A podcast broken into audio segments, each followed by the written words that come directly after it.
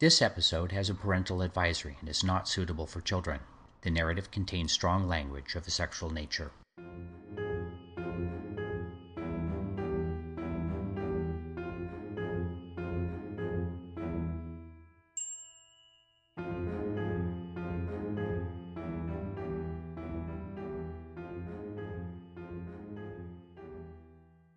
We want to start this episode with a special acknowledgement to VPD Sergeant Vaughn and to Agent Bill McGowan. Nothing we're presenting here would be possible without their tireless dedication to the Ransacker and Snelling cases. All of the original investigative reports come from McGowan's post retirement working collection. As many of you know, he never gave up on solving these cases, and we want to see his work continued until there is an arrest and conviction. Sergeant Vaughn led the investigation and has been a patient and generous resource for us. He and McGowan made the original connection between the VR and the EAR, and there is no one with more knowledge of the Visalia cases. Sergeant Vaughn has been able to fill in details and gaps in the information and provide insight into past suspects and how the investigation eventually stalled. Just a quick reminder that the interactive map for this episode can be found by clicking on the Episode 9 page of our website 122675.com.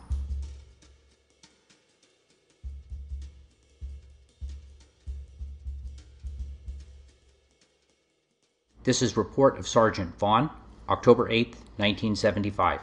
To summarize these burglaries as to the MO of the ransacker, the following conclusions result. Number 1. Confines his activities to the area previously described and favors east west streets 2 to 1 over north south streets being 58 to 29.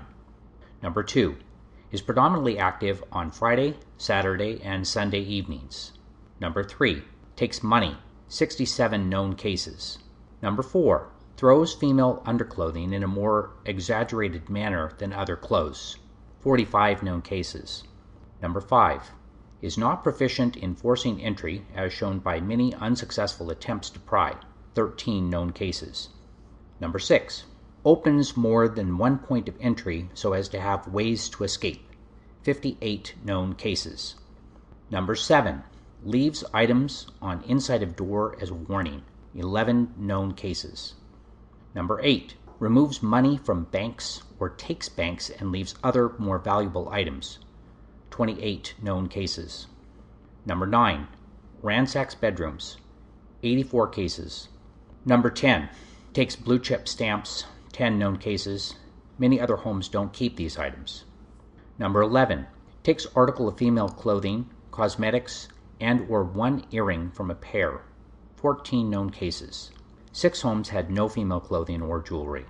Number 12. Has taken six weapons, all pistols. Many other firearms left in plain view. Number 13. Takes 22 ammo, 12 gauge and 20 gauge shotgun shells. Six known cases. Number 14. Threw, tore, or took photos of girls or children. Nine known cases.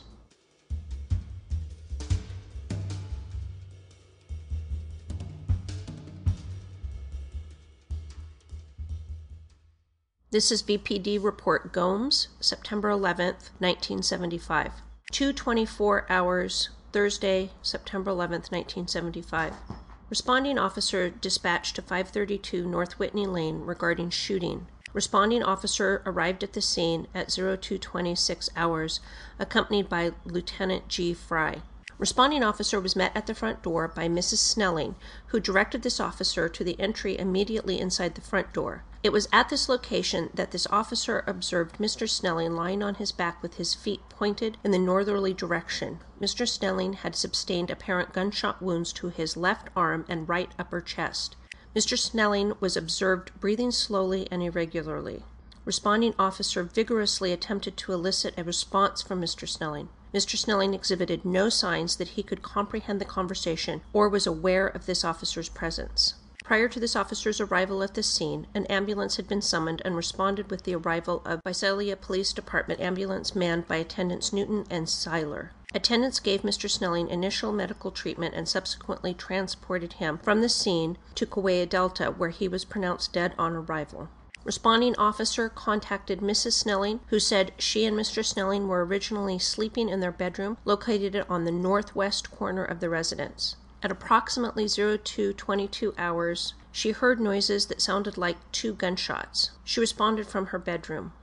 When she arrived in the family room, she observed Mr. Snelling walking from the rear of the residence. She observed that he had been shot.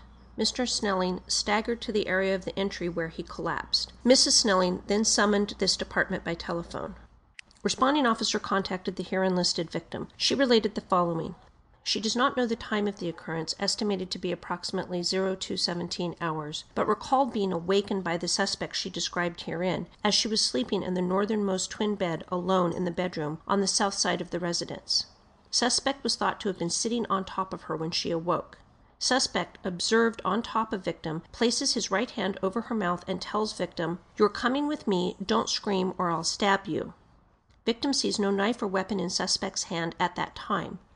Suspect grabs victim by arm, possibly her right arm with his left hand. Suspect pulls victim up from bed, from bedroom, and enters the family room. Victim begins crying and attempting to free herself from suspect's hold. Suspect is observed by victim to draw weapon from one of his rear pockets with his right hand. Victim described weapon as a revolver, dark in color, thought to be blue steel with short, possibly snub barrel. Suspect speaks to victim for the second and final time at this time when he states, Don't scream or I'll shoot you, and points weapon at victim. Suspect maintains hold on victim and forces her out of the rear door located on the east side of the residence. Victim recalls seeing door open prior to this exit, indicating it was also used as suspect's point of entry. Victim exits residence with suspect through door to rear yard area. Suspect and victim walk east and then through Cyclone Fence Gate adjacent to garage into carport area, and then walk a short distance in a westerly direction to an area in the carport near a post on the northwest corner of the carport and victim's vehicle, Capri, parked in carport. Victim then observes her father exit residence through the rear door. Mr. Snelling yells, Hey, at suspect, and is standing a few feet east of the rear door in rear yard at that time. Suspect releases hold on victim and points revolver at Mr. Snelling and fires. Victim believes weapon was discharged twice. Victim believes Mr. Snelling may have re entered residence through rear door. Suspect turns and points weapon directly toward victim who is sitting adjacent to post in carport. Suspect kicks victim in face three times with one of his feet. Victim cannot recall type of shoe apparel or what foot was used to kick her. Suspect is last observed by victim running westbound down driveway toward Whitney Lane. No vehicle was seen or heard by victim or Mrs. Snelling. Responding officer also conducted interviews with the only other occupants at the residence at the time of the offense, identified as Snelling Jeff, 14 years, and Snelling Eric, 7 years, who were asleep in the bedroom located at the southwest corner of the residence. Neither of the occupants could relate any information except observing Mr. Snelling lying in the entry after the offense. Victim had sustained a minor laceration to the inside of her lower lip accompanied by swelling. Injuries recorded later by photographs during investigation. Upon inquiry, victim relates male voice of suspect had no unusual characteristics and positive vocal identification is doubtful. An extensive examination was made of the crime scene by reporting officer assisted by Sergeant Brown and officers Parsley, Dawson, and Vadnais. Investigations Lieutenant T.S. Feldstein was contacted and arrived to assist with crime scene search and follow up investigation with investigation agents Calhoun and Grossman, referred to their respective supplementary reports. Responding officer observed blood spots at intermittent and various locations of the interior and exterior of the residence, including floor and wall in entry at Mr. Snelling's location near center of floor and coffee table of family room, from the rear of the residence to entryway and exterior of residence on cement patio east of rear door. Mrs. Snelling's purse, originally on counter in family room, was located on a brick planter on the east side of the residence. Miscellaneous paper of unknown origin was found in planter on east side of residence immediately south of rear door. A spent lead fragment thought to have originated from the suspect weapon was found on the floor near the center of the family room, approximately 22 feet 1 1/2 inches west of the extreme east wall of the family room, and 7 feet 8 1/2 inches north of the south wall. Additionally, a check of the neighborhood was made, and responding officers located a bottle containing an alcoholic beverage in an area near a residence south of the scene. VPD identifications technician Bill West responded to photograph the scene and subsequently confiscated the described item of evidence. Refer to Officer West's supplementary report for description and disposition of evidence items. Refer to attached crime scene diagram completed by responding officer for location of items of evidence in relation to overall crime scene. Additionally, this officer observed a broken bed brace between two bedposts at the foot of victim's bed. Information from victim revealed brace was loose and apparently became disengaged during her initial contact and struggle with suspect on the bed. It was also observed that the window screen on the east side window, just north of the rear door on the east side of the residence near the southeast corner, had been apparently removed. Information from Mrs. Snelling indicates window screen was originally intact. A search of the area during initial investigation failed to reveal this item, which had apparently been removed by the suspect. Suspect then apparently opened the window. Window may possibly have been left open to cool the residence during an earlier air conditioning malfunction, as no evidence was found to indicate a forced method of entry. Suspect then apparently reached through this open window and unlocked the door by the interior doorknob. Suspect entered the residence through this door. It is assumed suspect confiscated Mrs. Snelling's purse originally on the countertop and exited the residence through the point of entry, and then placed the item outside the residence, as this item was found outside and was not in suspect's possession during his contact with the victim. Suspect then apparently re entered the residence and entered victim's bedroom, where he confronted her and subsequently exited the residence with her through his point of entry, as indicated in victim's statement. Additionally observed was a small irregular hole, approximately two inches long and one inch high, in the glass of the rear door used and herein referred to as point of entry. The center of the hole was approximately 10 inches from the north edge of the rear door and is of unknown origin, possibly from a weapon projectile. Illumination to the rear yard area was apparently furnished during the offense by a rear light located south and just above the rear point of entry door. Responding officer noted no other obvious physical evidence during the portion of the initial investigation conducted by him.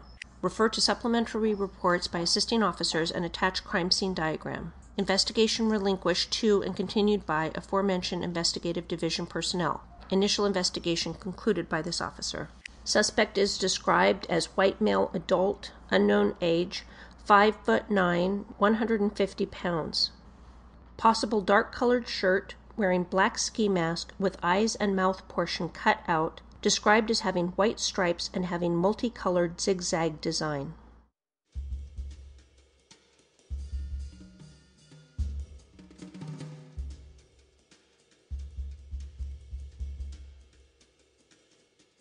This is VPD Report Woods, September 11th, 1975.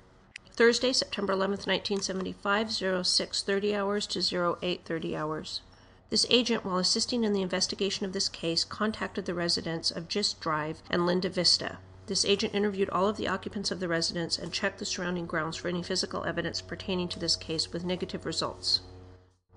There were two occupants living at 511 Linda Vista. Both subjects stated that at approximately 0230 hours they were awakened by screams and gunshots. Subjects could not remember whether they heard the shots first and then the screams, or the screams and then the shots. Subject's house is located directly east of the victim's residence, and a wooden fence separates the two backyards. Subject's residence is located approximately 50 yards from the residence of the victim. Both subjects stated that they definitely heard three gunshots, however, they did not see anyone. Both subjects stated that they did not bother to get up to investigate what they heard, and could add nothing more than that they heard screaming and three gunshots, followed shortly by police sirens.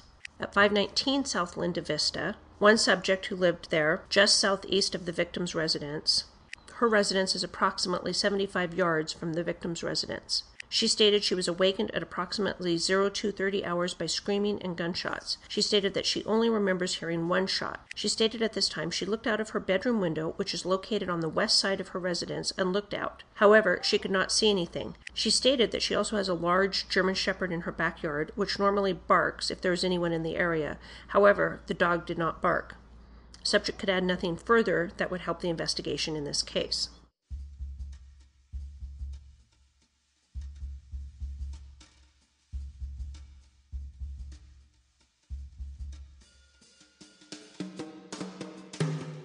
This is VPD Report Badness, September 11th, 1975. At approximately 0300 hours this date, while checking the yard and shrubbery at the residence of 548 Whitney Lane, being the first residence located south of the victims, responding officer was checking the shrubbery located on the south side of the residence, and responding officer observed a clear decanter bottle containing liquid believed to be alcoholic beverage located under the bush. At which time, responding officer advised Sergeant Brown, who in turn turned the evidence over to Bill West, who photographed same and seized same as evidence. VPD report Stenbach, September 12, 1975.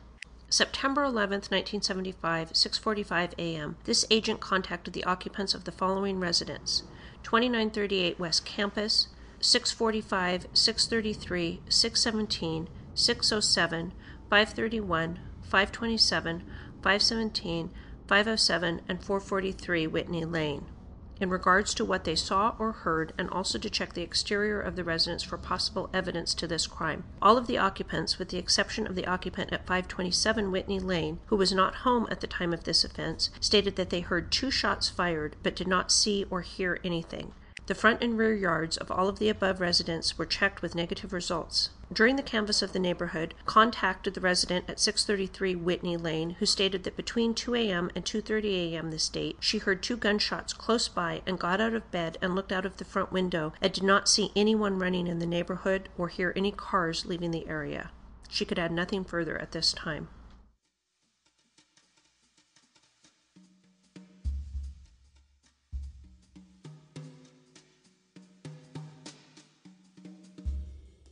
This is VPD Report Shipley, September 15, 1975. September 11, 1975, Thursday, 0630 hours. Contacted resident at 530 Redwood Drive who stated that at approximately 2:30 a.m. on the date of the crime, he heard one gunshot but paid no attention to it. This agent checked VPD files and found that on 8/31/1975, a 38 caliber revolver was taken in a residential burglary.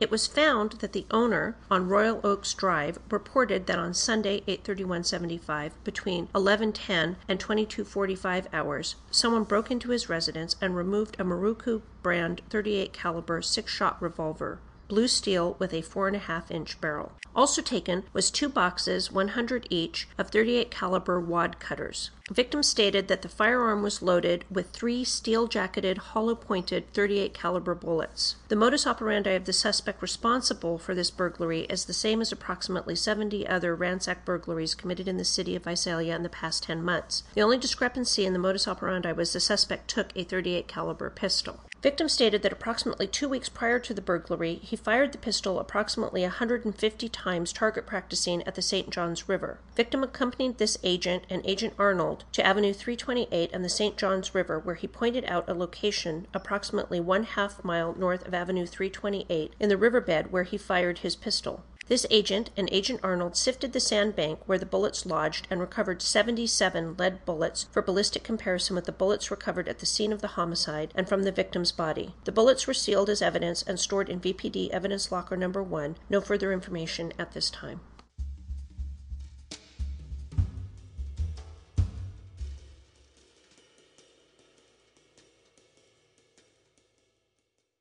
This is VPD Report Arnold, September 15, 1975. September 11, 1975, 0600 hours. Contacted residents at 615 Redwood Drive. He stated he went to bed at 11 p.m. past date and was awakened at approximately 2:30 a.m. this date by some noises which he described as creaking noises. He stated he got up with a flashlight and looked around but saw nothing. A yellow girl's Schwinn bicycle was observed by this agent laying in the front yard. The owner stated he had never seen it before and it was not there past date. A check of the license showed the owner to live at 1323 West Tulare Avenue, Visalia. She was contacted and she stated that her daughter, 19 years, was in charge of the bicycle and she would contact her regarding same. Upon contacting the daughter, she advised that the last time she had seen the bike was on 9 9 Tuesday in their backyard. Same had apparently been stolen and abandoned at 615 Redwood Drive. It is unknown if there is any connection between the bike and the homicide. However, it was turned over for processing and storage at VPD.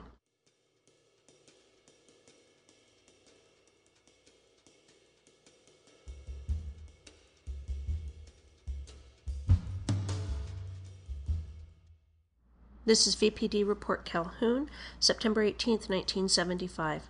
Thursday, September 11, 1975, approximately 2:30 p.m. This agent and Lieutenant Feldstein contacted victim Beth Snelling at the Visalia Police Department and interviewed her. The interview was tape recorded. Victim stated she went to bed around 10 p.m. Wednesday night, 9/11/75, but before retiring for bed, she checked the back door, east end of residence, and locked it. Victim stated that while she was doing this, she looked at the large window located just north of the back door and observed that the screen to the window was in place. Victim stated that she then went to bed. Victim stated she thinks that her parents were still up when she retired. She stated she was awakened from a sound sleep by the suspect leaning over her and a hand over her mouth and nose. She stated she did not begin to struggle with the suspect because she could not breathe, and the suspect told her not to scream or he would stab her. Suspect then removed his hand, described as strong, neither soft nor hard, and had no odor about it, from her mouth. Suspect then told victim in a low, raspy voice that she was going to go with him and started pulling her from the bed. Victim repeatedly asked the suspect where he was going to take her and what he was going to do with her. Suspect did not answer any of her questions. Suspect then forced victim from her bedroom by holding onto her left arm with his right hand and pulling and pushing victim into the dining room area where he, suspect, reached around to the back area of his body and produced a gun. Victim stated that the bathroom light was on, as well as the porch light, and this was the only illumination into the dining room area. Suspect told victim not to scream or he would shoot her. Victim stated she was whimpering when he, suspect, told her this. Victim stated she was continuing to hold back, but he, suspect, pulled her out the back door. Victim stated the back door was standing open. She stated suspect forced her outside and through the gate, which was standing open, and out into the carport area. Victim stated that they were near the rear part of the Torino, her parents' car, parked in the carport, when they heard her father call out from inside the house Hey, what are you doing? Where are you taking my daughter? Victim stated that both she and the suspect could see her father running through the house towards them. Victim stated that the suspect let go of her arm and she sat down on the ground. She stated that the suspect made no attempt to run at this time, but stood there and pointed the gun at the back door, waiting for her father to come outside. Victim stated that her father came outside onto the patio area and stopped, facing the suspect, who was approximately seven to ten feet away and was on the other side of a four foot high chain link fence. Victim stated that her father asked him, the suspect, what was he doing and where was he taking his daughter? Suspect gave no reply. Victim stated that the suspect fired once and the bullet struck her father and turned him around, and that is when the suspect fired the second shot. Victim stated her father moved back a little, then turned and re entered the house by way of the back door. Victim stated at no time did her father stumble or fall as he entered the house. She stated she could see the front of her father's shirt was covered with blood as he turned to go into the house. Victim stated the suspect then pointed the gun at her, and she thought he was going to shoot her, but instead kicked her in the facial area three times and then ran off in a westerly direction down the driveway and disappeared from her view. Victim stated she re entered the house and went to the front door area where she observed her father laying on the floor covered with blood. Victim stated her mother was on the phone calling for an ambulance. Victim described the suspect as a Caucasian, light colored skin with angry looking eyes. Victim stated that she felt that the suspect was older than high school age. Victim stated the suspect had strong hands and was approximately 5'8 to 5'11 in height, stocky build, about 150 to 175 pounds. He was wearing dark colored long sleeve shirt and a dark colored pant. Suspect was possibly wearing tennis shoes or similar type shoes that made a squeaking noise on the dining room hardwood floor as well as the tile floor. Victim stated that when she was kicked in the face, the shoes seemed to be soft and not hard. Suspect was wearing a ski mask of the type with the eyes, nose, and mouth cut out. Victim stated she could only see suspect's eyes, nose, and the area around his mouth. She could not tell the color of his eyes or if the suspect had a mustache or not. Victim stated she did not see any hair below the bottom of the mask, which came down to mid neck level. Victim stated she did not see any deformities on his hands or about his body or any rings or watches. Victim stated that he had no odor about his body or hands and is sure that she has never been around him before. She stated she is not sure if she can identify the suspect's voice if she should hear it again. This interview is terminated at approximately 4 p.m.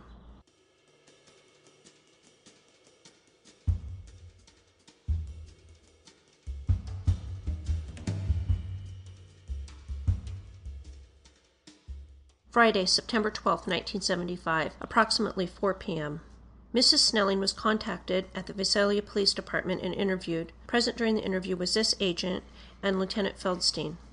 Mrs. Snelling stated she came home from school in Fresno around 8:30 p.m. on Wednesday, September 10, 1975, and her husband, her daughter, and her two sons, Jeff and Eric, and her daughter's boyfriend were there. She stated that the air conditioner had gone off around 6 p.m., so the family had opened up all of the windows of the house for ventilation. She stated that her sons went to bed around 9:30 p.m. and her daughter went to bed around 10 p.m. She stated that her husband went to bed around 10 p.m. also because he had an upset stomach. She stated she had placed her purse on the counter by the built-in barbecue with her school books when she came in from school. She stated that she checked the back door around 10:30 p.m. while she was preparing to go to bed, and at this time the window screen located in the large window just north of the back door was intact. She stated that she turned off all of the inside lights except the kids' bathroom light and the rear porch light was left on. She stated she then went to bed. She stated she woke up and heard some kind of commotion and heard her son Jeff yelling and jumped up out of bed thinking that he may have been having a nightmare. And as she was going towards Jeff's room, she heard two shots. She stated she came out of the hallway into the dining room area and saw her husband coming through the back door, and his shirt was covered in blood. She stated that her husband told her, I've been shot, I've been shot. She tried to stop him, but he ran past her as if he was after someone. She stated her husband ran to the front door and collapsed. She ran to him, and at this time he was unconscious. She ran to the phone and called the police and the ambulance. Mrs. Snelling stated that while she was on the phone, her daughter came into the house, and she turned the phone over to her so that Mrs. Snelling could go back to her husband. She stated that her husband did not say anything else. The police and ambulance arrived shortly thereafter, and her husband was transported to the hospital. Mrs. Snelling stated that she had no idea who the responsible person could be because neither her husband or Beth had any enemies to her knowledge that would make someone do something like this. Mrs. Snelling was shown her purse that had been seized as evidence, and she looked through it and stated that the only thing she could find missing at this time is $2 in $1 bills. She continued to look through the purse and found a $10 bill that apparently had been overlooked by the suspect. Mrs. Snelling stated that she does not know at this time if anything else is missing from inside the house or not.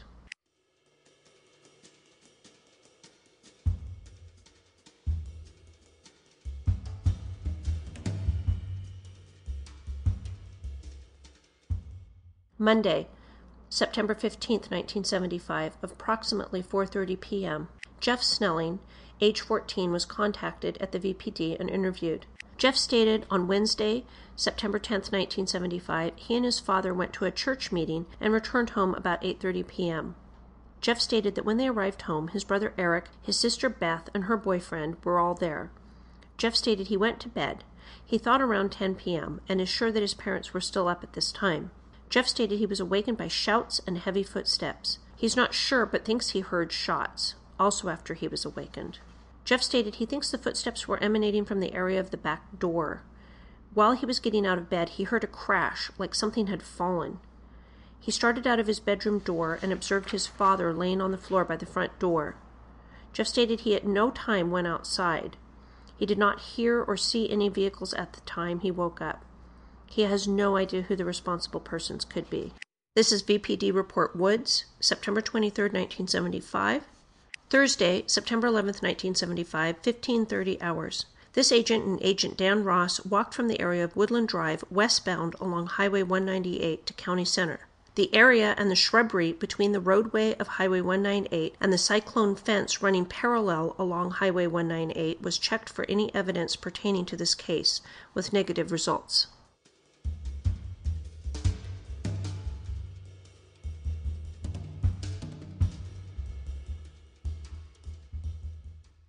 On Monday, September 22, 1975, he struck again on Royal Oaks. He took cologne, beauty cream, and stole two photos of the daughter. He stole one earring from a pair and one bra. The house had no blue chip stamps. He ransacked all of the bedrooms and threw female clothing. He disassembled padded bras and wadded up bikini panties and put them on the daughter's bed. The daughter is a student at Mount Whitney and was Visalia's ideal miss. The victim was a Mount Whitney teacher. This is VPD Report Spencer, September 23, 1975. Property taken. Six Beauty Counselor brand liquid beauty foundation, peach 2 color, bottles being 2 fluid ounces in size, having purple plastic bottle with white metal top, value $3 each, total $18. Two Limoges brand 3 fluid ounce bottles of women's cologne, value $6 each. Two wallet sized photographs of victim's daughter, 15 years of age, wearing a hot pink formal dress having a rhinestone tiara on her head, taken at the time the victim's daughter was crowned Visalia's ideal miss. On October 21, 1975, the victim of the September 22nd attack contacted Agent Shipley. She stated that on Tuesday, October 21, 1975, she came home from shopping at approximately 1:30 in the afternoon. No one was at home when she arrived. She parked her vehicle in the garage and entered the residence. None of the vehicles were at home. At approximately 1:45, 15 minutes later, she heard someone at the front door attempting to open the door. She stated that she thought it was her son returning from school. She went to the door and looked through the door viewer, but someone apparently placed their hand over the viewer, restricting her view. She ran to the living room window and looked out, but saw no one. At approximately 2:20 hours her phone rang. She answered, but still had no response from the other person. She asked who was calling two or three times, but still didn't get any response. A few seconds later the person hung up. At approximately 2:45, five minutes later, the phone rang again. She answered by stating hello. A male voice stated, How would you like to get fucked? using her name. She stated, Who is this? The male subject then hung up. Victim stated that on Thursday, October 16, 1975, she received a similar call from a male subject, possibly the same person. She stated that her husband had just left for work at approximately 7:50 in the morning when the phone rang. She answered the phone and the male subject stated, I know you are home alone and I'm going to come over and fuck you. Subject then hung up. She contacted the telephone company and had a trap placed on her phone.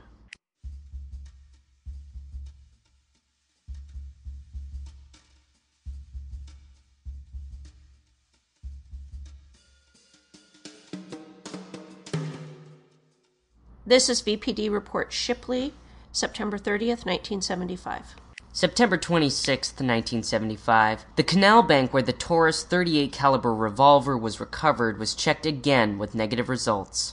The Pure Grove Fertilizer Company, located at the Santa Fe Railroad tracks and Avenue 256, which is located approximately a quarter mile west of the location where the 38 caliber revolver was found, was contacted by this agent. A check of the employees' names and addresses was made to ascertain if any connection could be made with any employees and the area where the offense occurred. None of the employees lived anywhere near the area of the homicide. The resident of 512 Whitney was contacted. She lives two houses north of the Snelling residence on the same side of the street.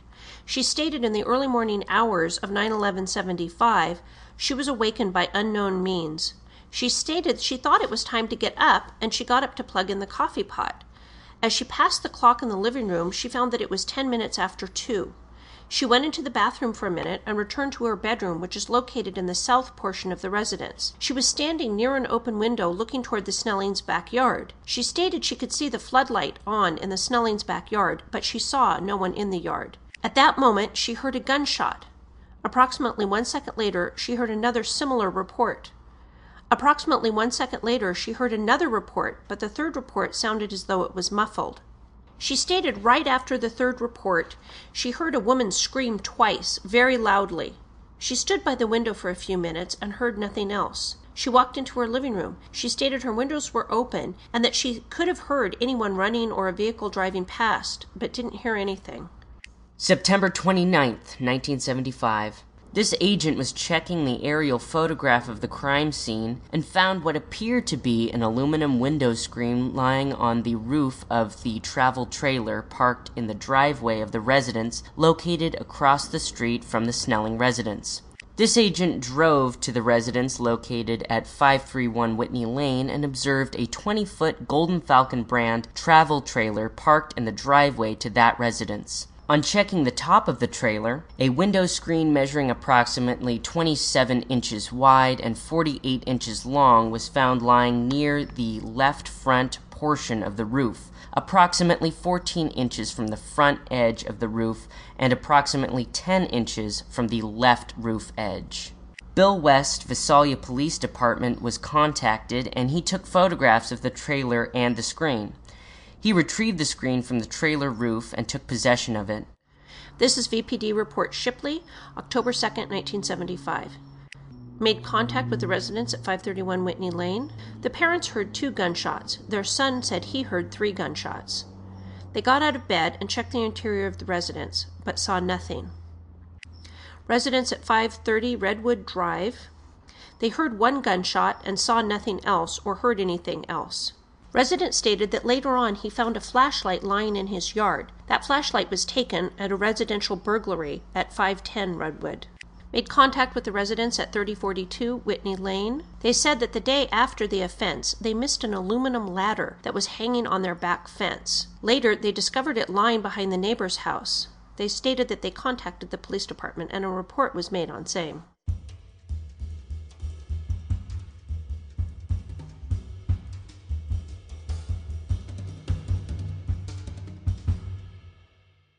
One of our first and most pressing unanswered questions for Sergeant Vaughn was where was the ransacker taking Beth?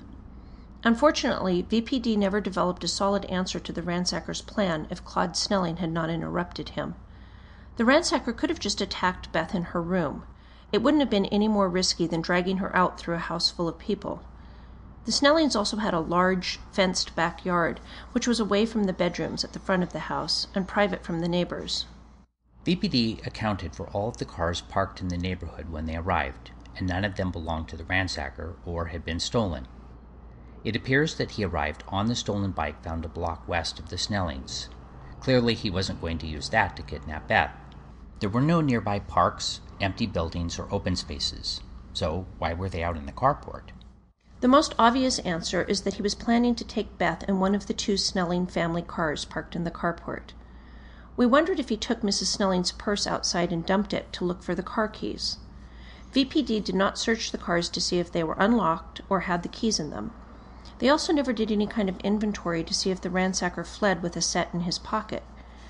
It took some time to figure out that he had left the stolen bike and didn't have a car parked nearby, so the rest of the ransacker's plan for Beth was never fully explored. The missing window screen really bothered VPD largely because they were aware of the ransacker's obsession with placing screens in odd places. And they were hoping that the location of the Snelling screen would give them a lead to follow. We wonder if its placement on top of the neighbor's travel trailer was a clue to his plan for Beth. At some point, after arriving at the Snellings, he carried the screen from the Snelling backyard down their driveway, across Whitney, and placed it on the roof of the trailer parked in the neighbor's driveway. Based on the screen, we have a couple of thoughts about the ransacker's plan. The first is maybe he wanted to make it look like Beth had left on her own in the family car and hadn't been kidnapped at all. Perhaps he had trouble fitting the screen back in from the outside or didn't want to make too much noise, but he knew the screen on the ground would give away the break in. The other thought is that he was planning to take Beth over to the trailer to assault her, and putting the screen on top was some kind of taunt or message to law enforcement. It's a mystery.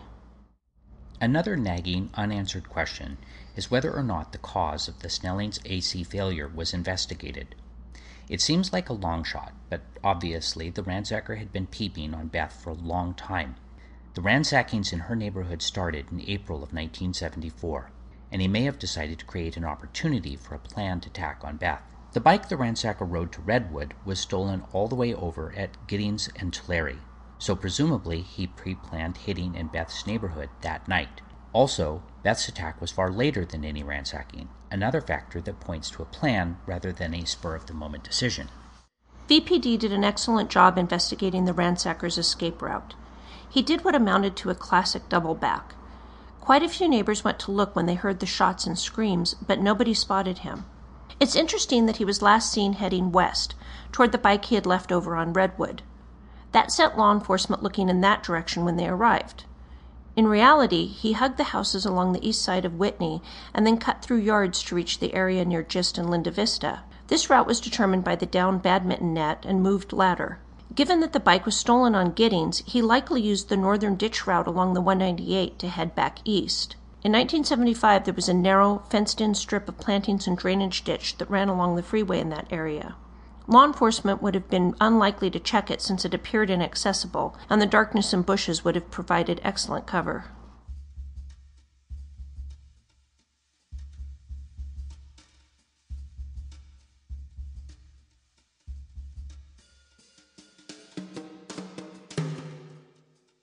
This is VPD Report McGowan, October 2nd, 1975. September 30th, 1975, Tuesday, 1515 hours. Reporting officer contacted victim Jane Smith at her place of employment, the First Baptist Church at Seoul and Tulare, where she works as a teacher's aide. She was interviewed in regards to any additional information she might have in reference to her assault, which occurred on July 24, 1975.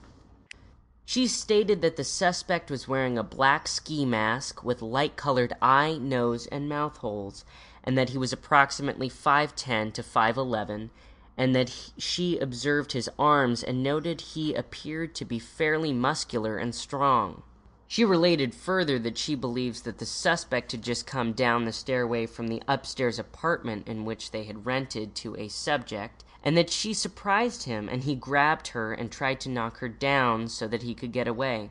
She related further that he at no time attempted to molest her, nor did he state anything to her. She related further that the person who lived in the upstairs apartment, which is over their garage, works at Montgomery Wards. She related further this subject moved approximately two weeks ago to an unknown location.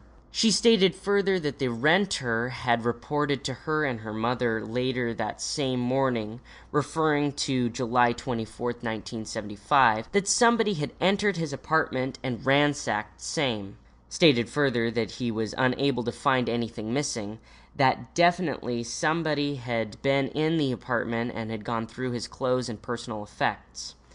He related further that the suspect entered the apartment, possibly by opening the door to said apartment, as it was left unlocked when he had left the previous evening. Jane Smith stated further that she feels that the suspect who attacked her and just burglarized the renter's apartment and was leaving apparently was surprised by her. On Saturday, October 4th, 1975, there was an attempted burglary on Verde Vista. The same home had already been a ransacking victim on January 25, 1975. On the night of October 4th, they awoke at 4:30 in the morning, hearing noises at the same window that the burglar had used to gain entry prior. The homeowner stated that it sounded like someone was prying on the window. He went out to check the window and found fresh pry marks on the window frame.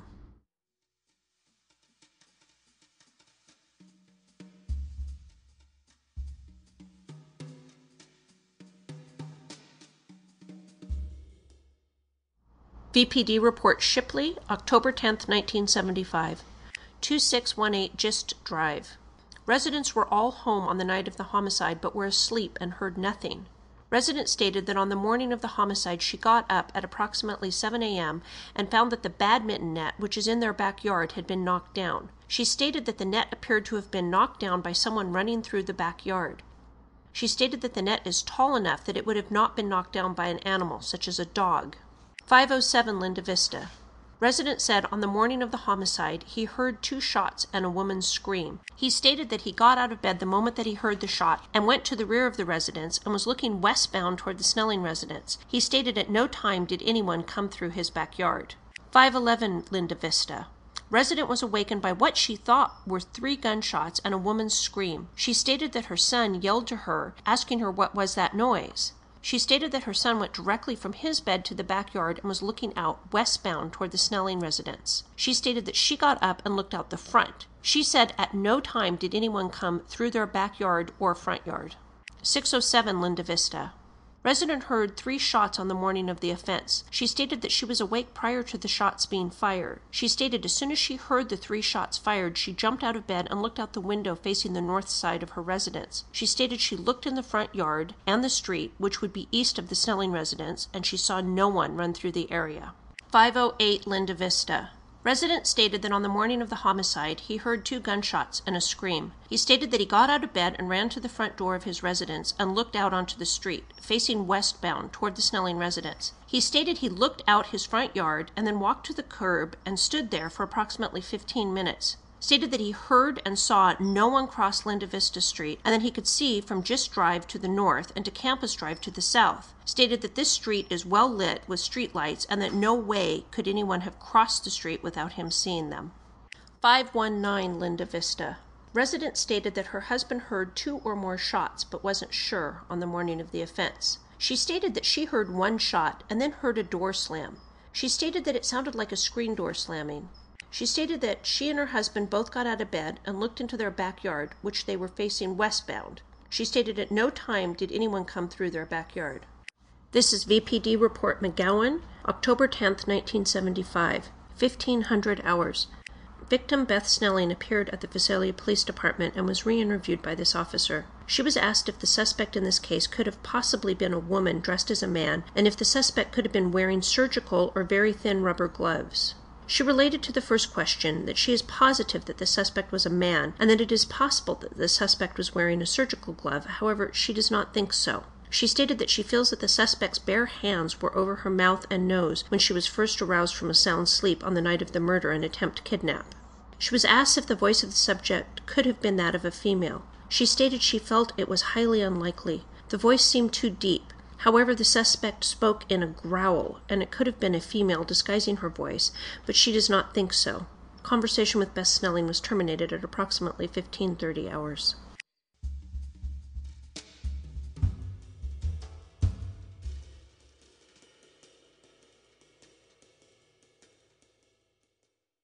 This is VPD Report Shipley, October 14th, 1975.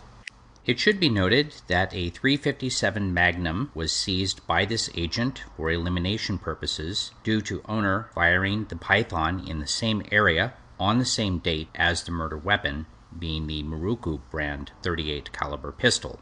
The 38 caliber round was given to owner by the victim of the theft of the Miroku 38 pistol and directed owner to give the round to this agent, advising that the Miroku was loaded with similar ammunition on the date of the theft. This is VPD Report Vaughn, October 17, 1975. October 16, 1975, Thursday, AM hours. The identifiable jewelry taken from possible ransack burglaries was placed on a teletype to CI&I and all pawnshop details. The three identifiable firearms previously listed were all run through NCIC and all returned as being stolen. This was a double check to make certain all had been entered.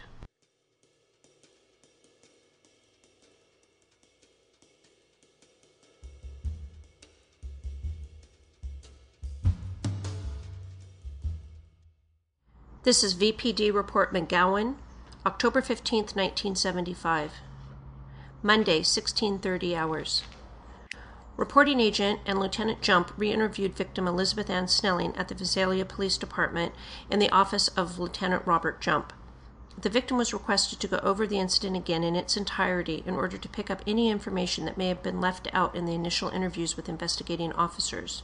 She related that she is nearsighted and could see things up to approximately five or six feet very well. However, after that distance became blurry without her glasses. With her glasses, she has nearly perfect vision. The victim was also asked if she walked around the residence in the nude or partially dressed, where someone might be able to see her from the street or outside the residence, and she stated to the negative. She did state, however, that at times she had worn short shorts in the front yard while washing the car or walking around watering said yard, and that she often sunbathed in the backyard wearing a bikini. However, that location would be impossible for anyone to see her because it's surrounded by a high fence. She also stated that she usually went to school with her boyfriend who gave her a ride. However, in the past she rode a bicycle to and from school, and that at no time could she remember anyone following her or looking at her or watching her in any unusual manner. She was asked if she had been asked out recently by anyone at work, or if anyone had followed her from work, or if she visits her father's office at the College of Sequoia campus, or knew of any of his students.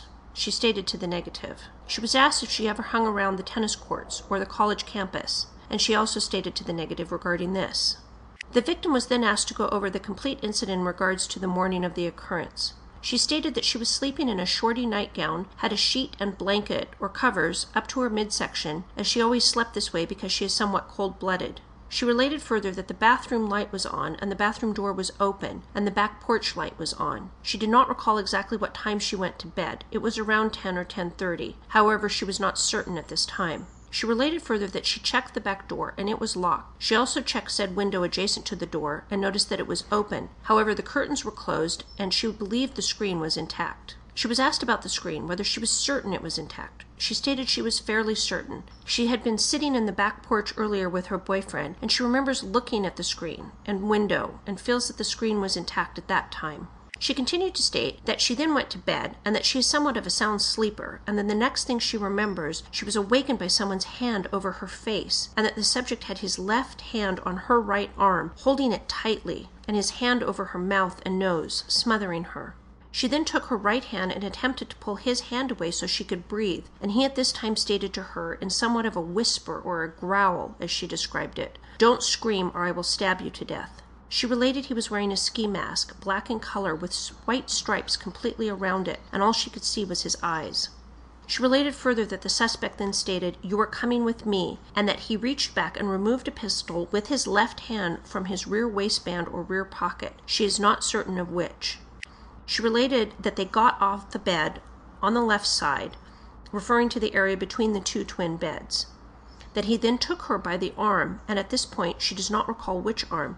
She believes it was her left arm, and he was using his right hand to pull her out of said bed. She also was asked if the subject was on top of her, and she stated yes, he was, and that when she was awakened by his hand smothering her, she felt his full body weight on her body and she could not move her legs, and that she is positive he was laying in a prone position across the top of her, and that the covers were still between her and the suspect's body, and that his face was close to hers.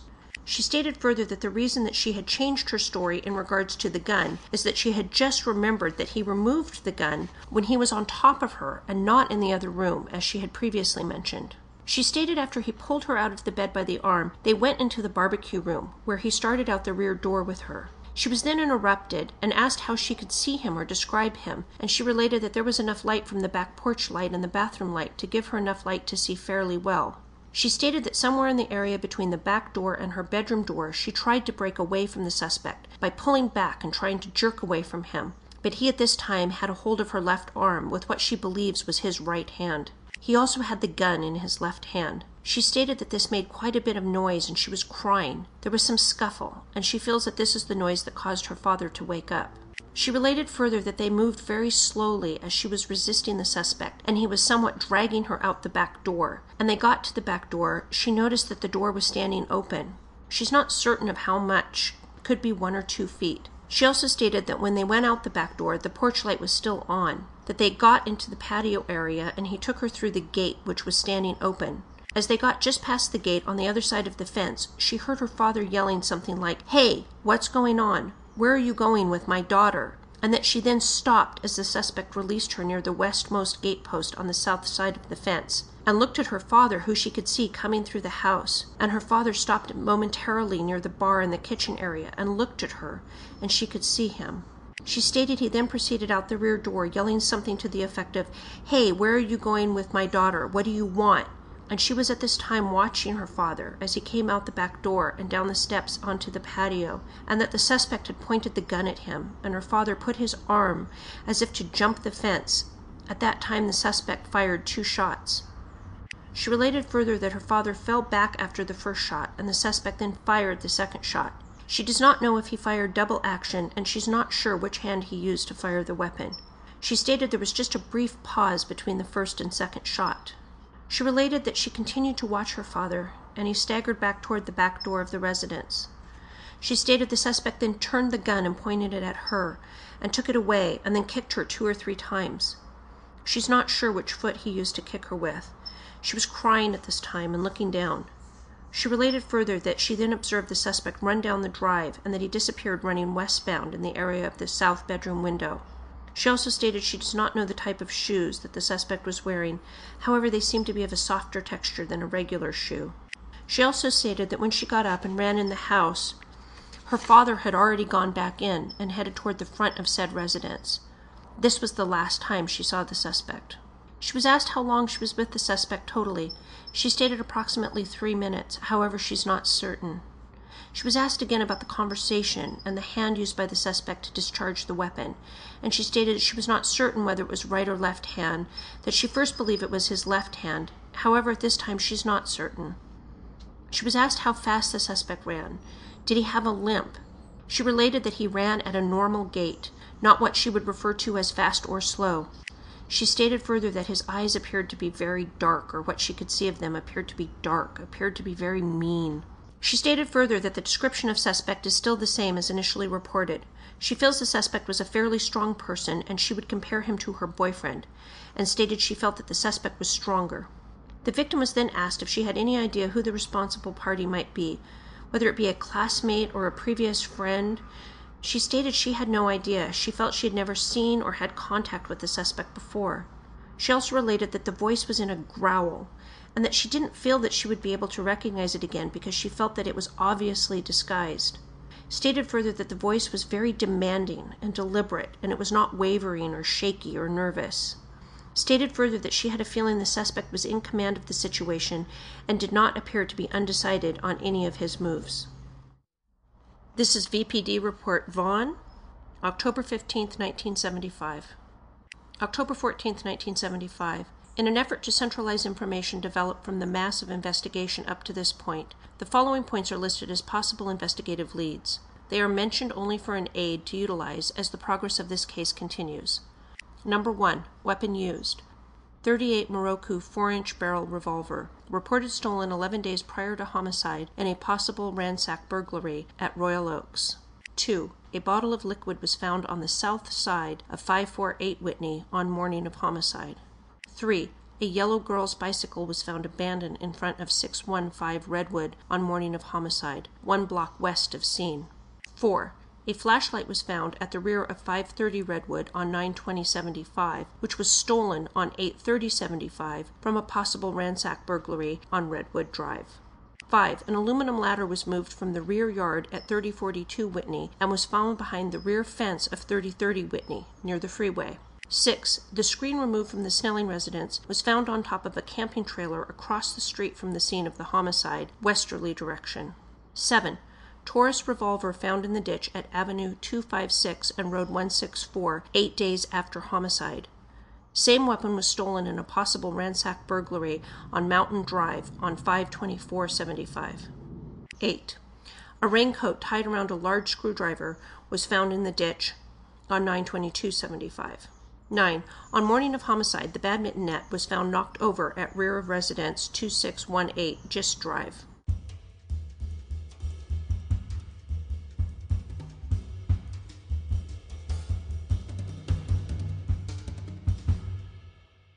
The investigation into the Snelling murder continues in episode 10, with the VPD turning to hypnosis, ultraviolet tracking, and stakeouts to catch their ransacker.